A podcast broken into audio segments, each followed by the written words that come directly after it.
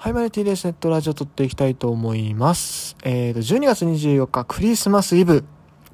いやー、クリスマスイブっていうのは、イブはイブニングのイブなんで、この配信がされてる時間帯、朝6時っていうのはね、まだイブではないんですよ。正確に言うと。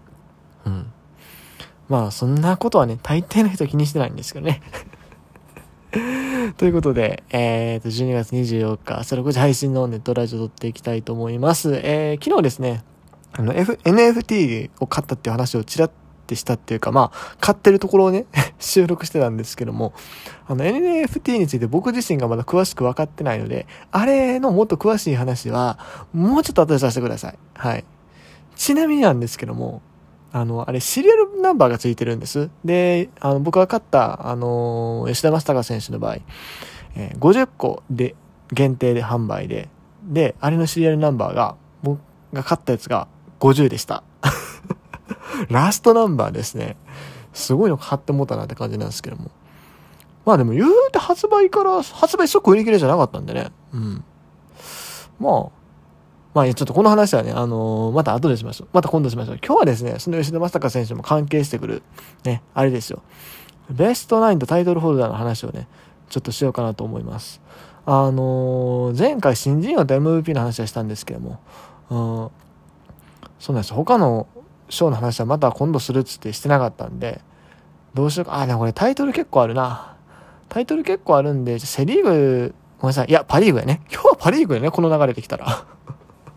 パリーグのベストナインとタイトルホルダーに絞ってお話していこうかなというふうに思います。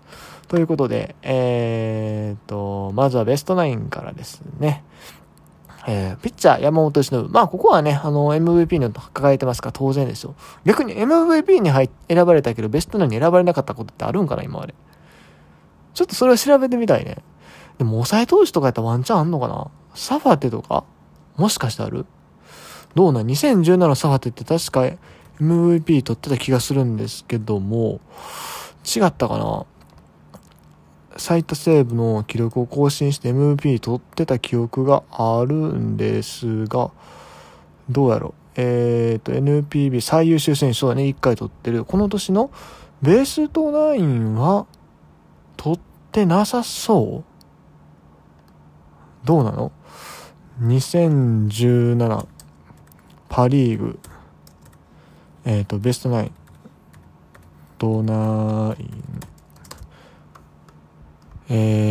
どうでしょうか。投票結果、ベストナイン。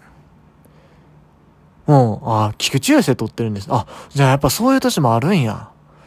へえ。なんですが、今回、先発投手はね、大体ね、MVP 取ったらベストナインも入りますよ。うん、で、だからピッチャーが山本由伸、キャッチャーが森友哉。2年ぶり3度目。前の年は甲斐やったんかな、多分。打撃のね、調子が戻ってきたんでね、森友哉も3割打ってましたし。で、ファーストがレアード。初受賞ですが、サードで1回取ってますと。セカンドが中村翔吾初受賞。セカンドは、今年浅村がいまいちやったし、外崎もっといまいちやったからね。うん。あと候補として当然安打とかもあったんですけど、中村翔吾がシーズン序盤にね、結構打ってたっていうのもあって、初受賞というところですね。で、サードが宗馬。ここはね、ちょっといろんな声があると思う。やっぱり大川君の方が打って、打撃成績では上なんであるんですけども、でもシーズントータルで出たっていうことを考えると、宗佑磨でも、2割7分のホームラン1桁なんでね、ちょっとあれっていう気はするんですけど、でも多分、長打っていう意味はそれなりに打ってるかな。ちょっと待って、OPS どうなんやろ？ OPS をね、調べてないんで、ちょっと調べますか。個人成績、打者の、OPS。宗佑磨より上ですね。中村拓也が783。茂木英五郎もサードが多いですが、7割7分。宗佑磨が728。ただでも、打席数が割と違って、出場試合数がね、結構20ぐらい差があるんですね。20は言い過ぎが15ぐらいか。差があるんで、打席数も、50、60、70ぐらい差があるんですね。微妙やな。でも、こう優勝補正。逆に、おかわり君のセーブなんかはね、最下位やったわけですから、まあそこら辺も込みでのまあ評価なのかなというふうに思います。うん。おかわりくん DH でも結構出てるからね。まあ、それ考えたらまあ確かにうんとはなるけど、でも特にこうめちゃくちゃ批判するようなものでもないのかなと、このサードの選手っていうのはね。はい。まあそもそもベストナイン自体はそんなめちゃくちゃ批判されるようなもんも基本的にはないんでね。うん。そんなにゴールデングラブはあれやけども。ベストナインはそんなにねイメージ変わらないと思う、みんな。でショートが源田ですね。うん。まあ栗林とかももちろん良かったっちゃ良かったけど、まだやっぱり打率低いですからね。年の終わりにっていうのは込みなんで、彼の評価は。あれがね30ぐらいのやつがまあいくらホームラン10本打っててしね打ってたとしても、やっぱり打率3割2割3分ぐらいと、まあそこまで評価されないでしょうね。うん、若さ込みなんで。はい。で、外野が杉本、吉田、柳田ということで、まあ吉田と柳田に関してはもう常連ですが、杉本言うたら初受賞というところですね。だからその前に DH ね、ベスト DH 賞か。ああ、今初めて知った。ベストナインって基本的にベストナイン賞なんですよ。ベストナイン賞過去投手、ベストナイン賞過去捕手なんですけども、これで9に埋まっちゃうじゃないですか。だから DH はベストナインではないんですね。ベスト DH 賞過去指名打者になるんや。へえ。あ、これ初めて知った。あ、そうなんや。これNPB の公式見たらそういう風に書いてある。うん。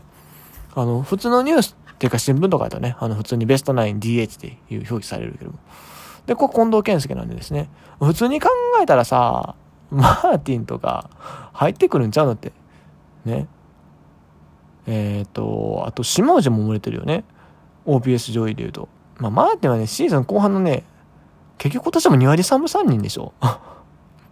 いつもね、失速するのよ、どっかで。好不調の波がすごい。まあ、もちろんその好調時がすごいからこそ評価されてる選手であるんですけども。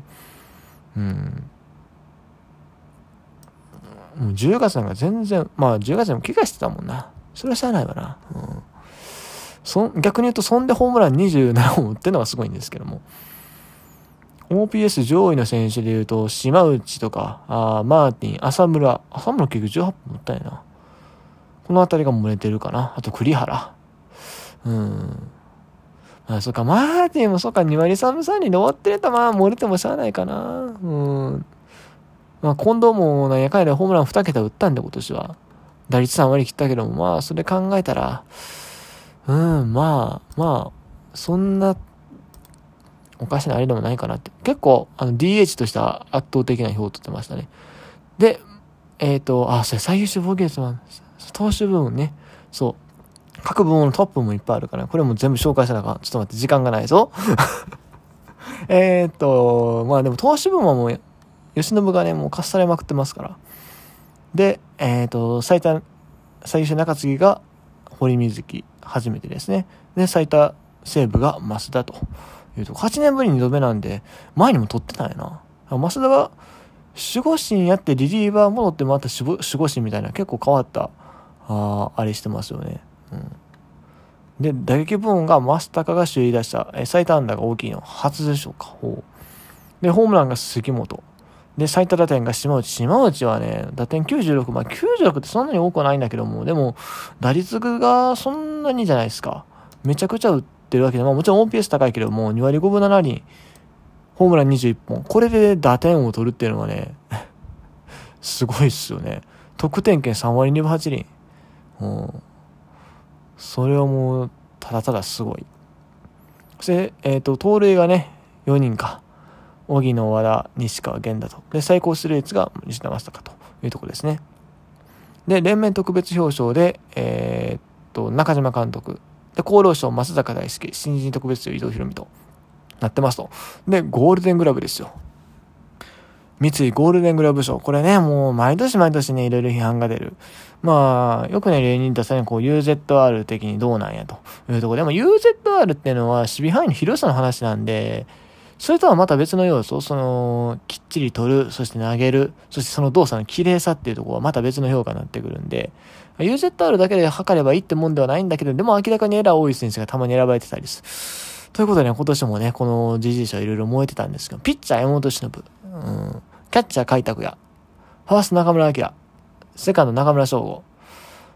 うん、まあ、ここら辺まではまあまあかな。ファーストは他にも、前だったら中田翔とかいたんですけども、セリーグ移っちゃいましたし、もう一人誰か候補が、鈴木大地がね、結構いいっていう話もあったんですが、まあ、中村晃が去年に続いて受賞で、中村翔吾は2回目か。